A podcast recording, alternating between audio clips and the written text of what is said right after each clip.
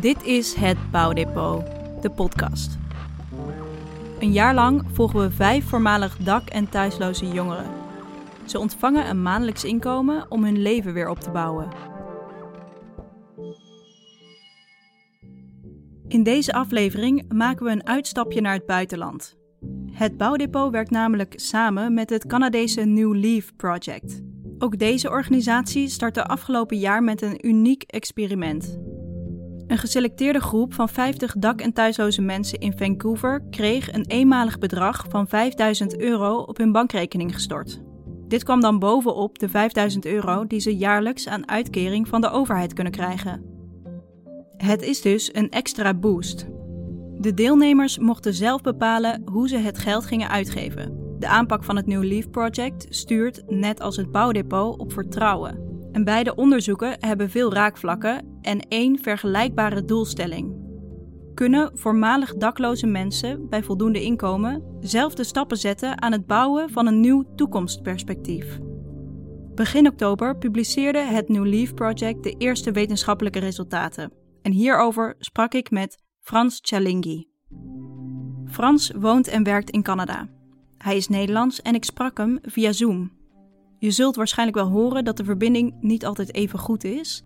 En dat werd niet geholpen door een stroomstoring, iets wat blijkbaar regelmatig voorkomt in Canada. Ja, onze stroom is uitgevallen, dus ik heb hier zeg maar kersen en één lantaarn.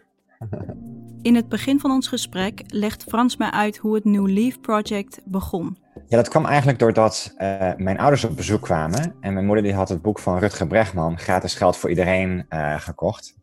En dat boek kreeg ik van haar. En uh, toen ik dat las, kwam ik het project tegen uh, wat in Londen gedaan is met daklozen. Waarin dertien daklozen drieduizend pond uh, budget hadden gekregen. En uh, waarin bleek eigenlijk dat na twee jaar elf van de dertien van straat waren. En ja, dat waren mensen die al meerdere decennia vaak daklozen waren. En uh, ik denk van ja, weet je, dat, dat, is, dat, is, wel onge- dat is wel ongelooflijk. Dus toen ben ik daar eens ingedoken om te kijken van wat is daar verder mee gedaan. En toen bleek eigenlijk dat niemand dat verder had opgepakt. Hè? Ja, ik, ik, kan, ik kan alleen maar raden waarom niet. Maar ja, ik denk dan van omdat het gewoon eigenlijk maar een heel kleine groep mensen was. Er was geen controlegroep. Er was geen universiteit bij betrokken die dingen op een gestandardiseerde manier heeft, uh, heeft bekeken. Dus voor mij was dat van, nou ja, als je wil dat er iets met resultaten gebeurt, ja, misschien moeten we dat dan wetenschappelijker aanpakken. Want het is te makkelijker om er gaten in te schieten op het moment dat je het niet doet. Dus um, Claire, mijn medeoprichter, die was net terug uit India gekomen van een sabbatical. En uh, dus toen, zei, toen hadden we zoiets van, ja, weet je, laten we hier gewoon wat mee gaan doen. En, en zo zijn we eigenlijk van start gegaan in twintig vijftien. Het New Leaf Project geeft geld aan daklozen van alle leeftijden. Dus niet, zoals in het Bouwdepot, alleen aan jongeren. Ook krijgen ze het gehele bedrag in één keer, in plaats van een maandelijks inkomen.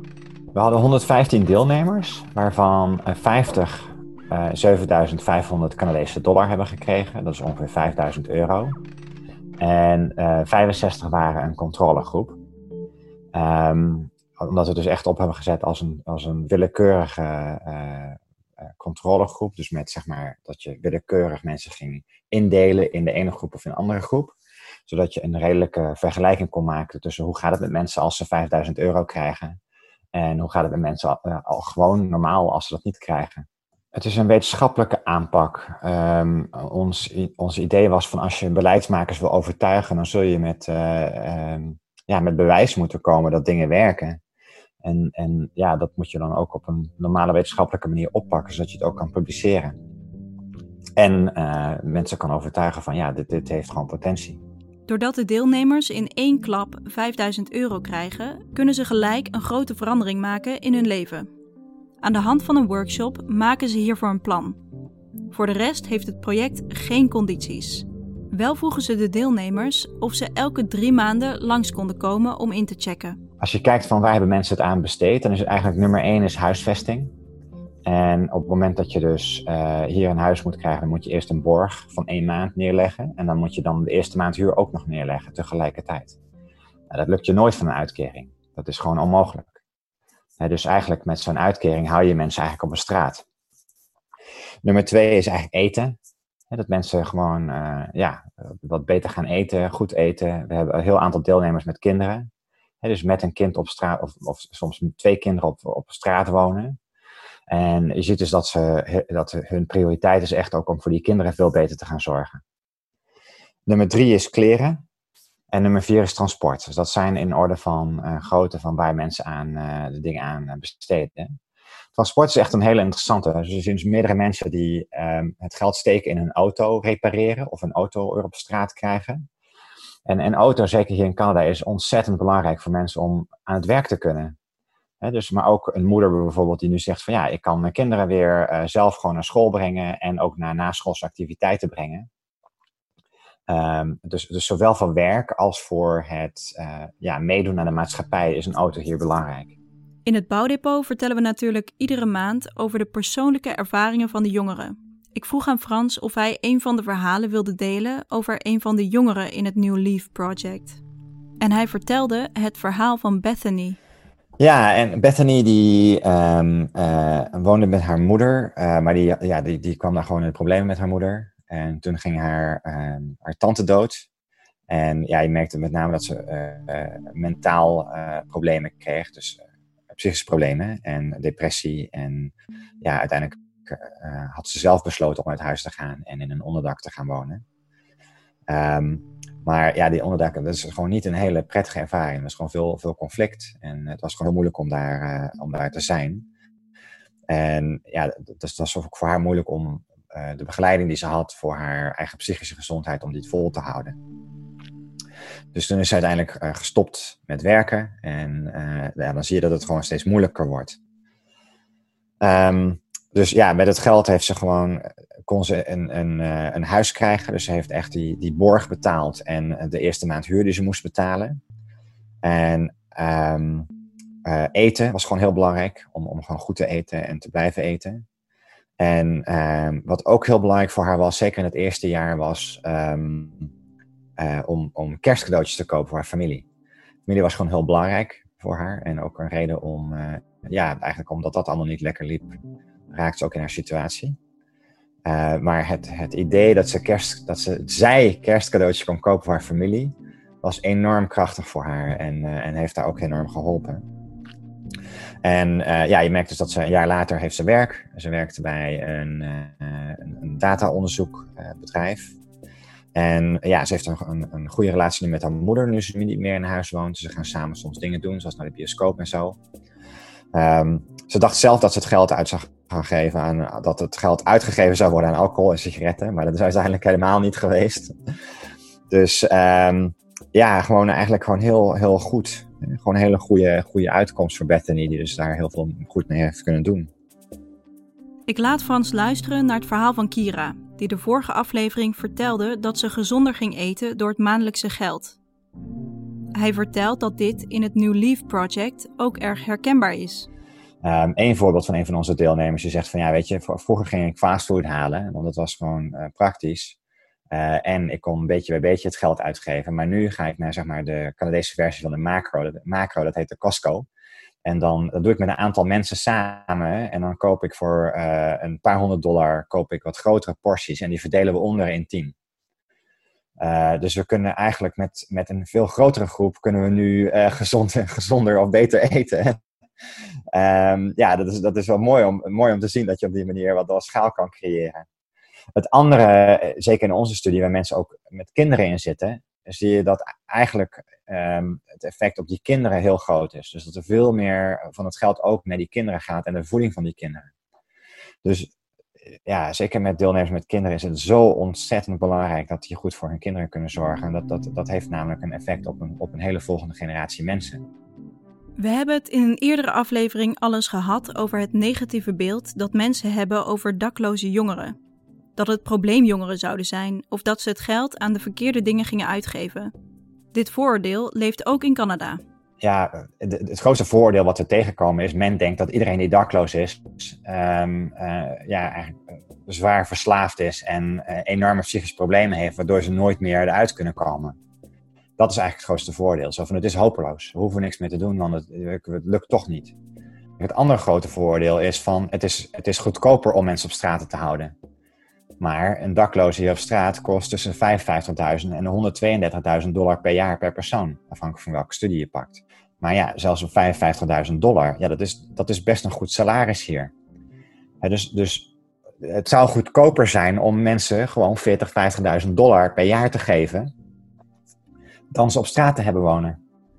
En ja, de mensen beseffen dat niet. He, dat, dat is, uh, ja, ik denk dat het, dat het enorm belangrijk is om die voordelen aan de kaak te stellen en, en aan te geven van joh, uh, snap je het wel? En, en dat, ja, dat moet je met gegevens doen.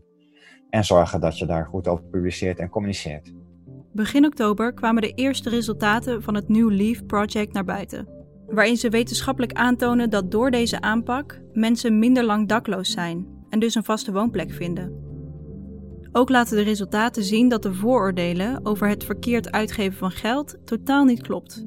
Ja, ik denk dat het belangrijkste is dat, dat mensen het geld zo goed gebruiken. En, en dat ze eigenlijk dus uiteindelijk gemiddeld negenendertig procent minder uitgeven aan alcohol, drugs en, en tabak.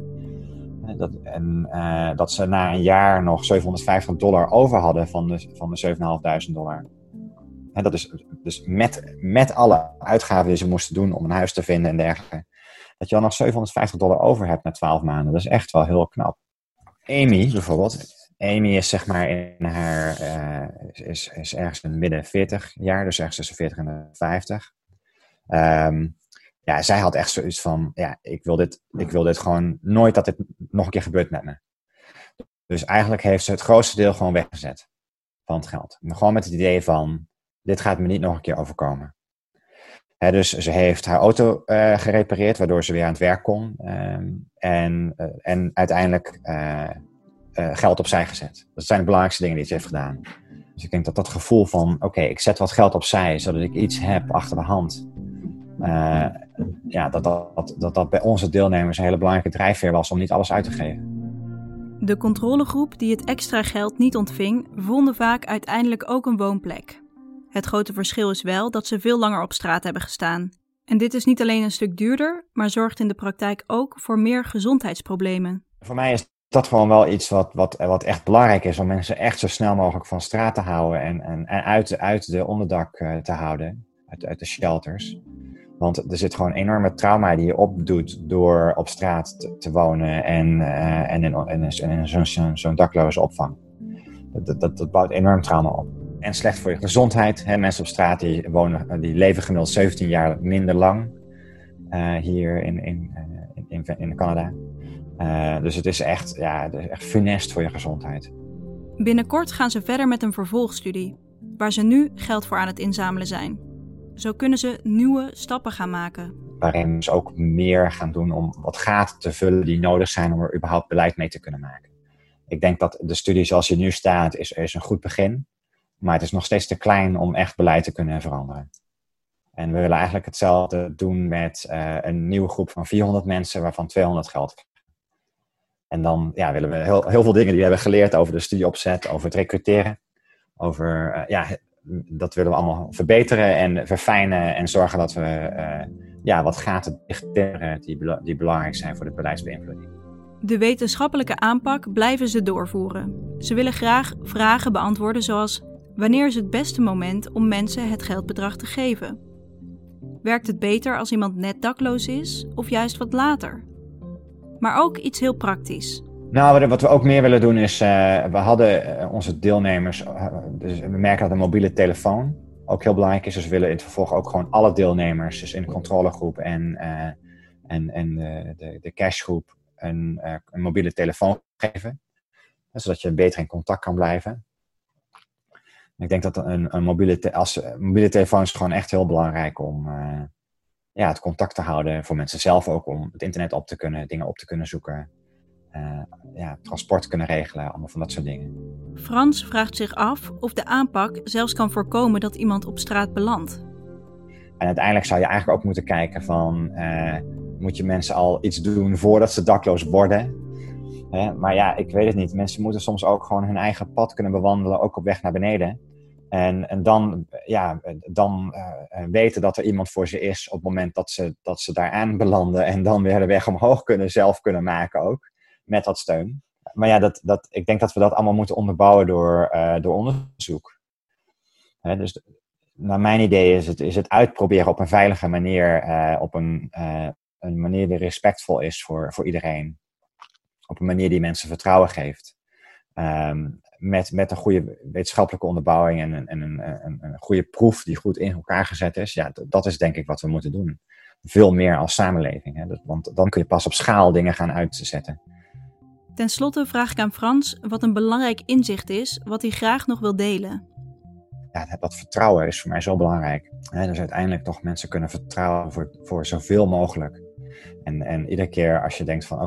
Okay, uh, misschien doe ik het te veel, dan misschien nog even net iets verder gaan, totdat je merkt dat je echt te ver gaat. En dan wetenschappelijk onderbouwd zeggen, oké, okay, hier was misschien de grens.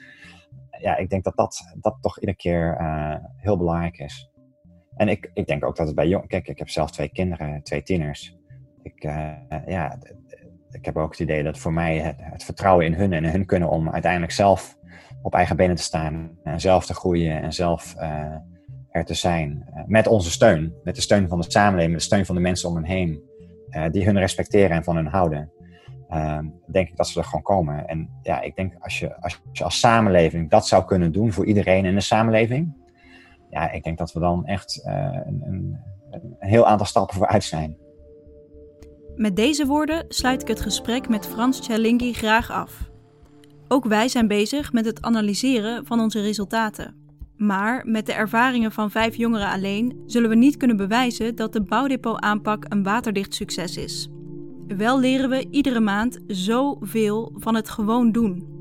Voor een wetenschappelijke aanpak zoals het New Leaf Project zullen we een grotere groep jongeren een bouwbudget moeten geven. Maar dan moeten we wel genoeg mensen overtuigen van onze aanpak. De positieve resultaten van het New Leaf Project motiveren ons en helpen het bouwdepot kracht bij te staan. En ik kan het daarom niet vaak genoeg zeggen. Via deze podcast en het WhatsApp-kanaal waar je je voor kan aanmelden, verspreiden we onze aanpak en de resultaten. Hoe meer mensen er op de hoogte zijn van het bouwdepot, hoe meer kans we hebben om de aanpak verder te kunnen brengen. Vertel het dus door aan collega's, familie en vrienden. Over vier maanden loopt het bouwdepot-traject tot een eind. Genoeg tijd om verder te bouwen. Een aantal belangrijke vragen waar we nu mee bezig zijn... Hoe gaat het met de jongeren als ze straks het bouwbudget niet meer krijgen? En hoe ziet het bouwdepot er volgend jaar uit? Dit hoor je volgende maand in de aflevering over de toekomst. Hierin zullen de jongeren je weer meenemen in hun ervaringen en toekomstplannen. Tot de volgende aflevering.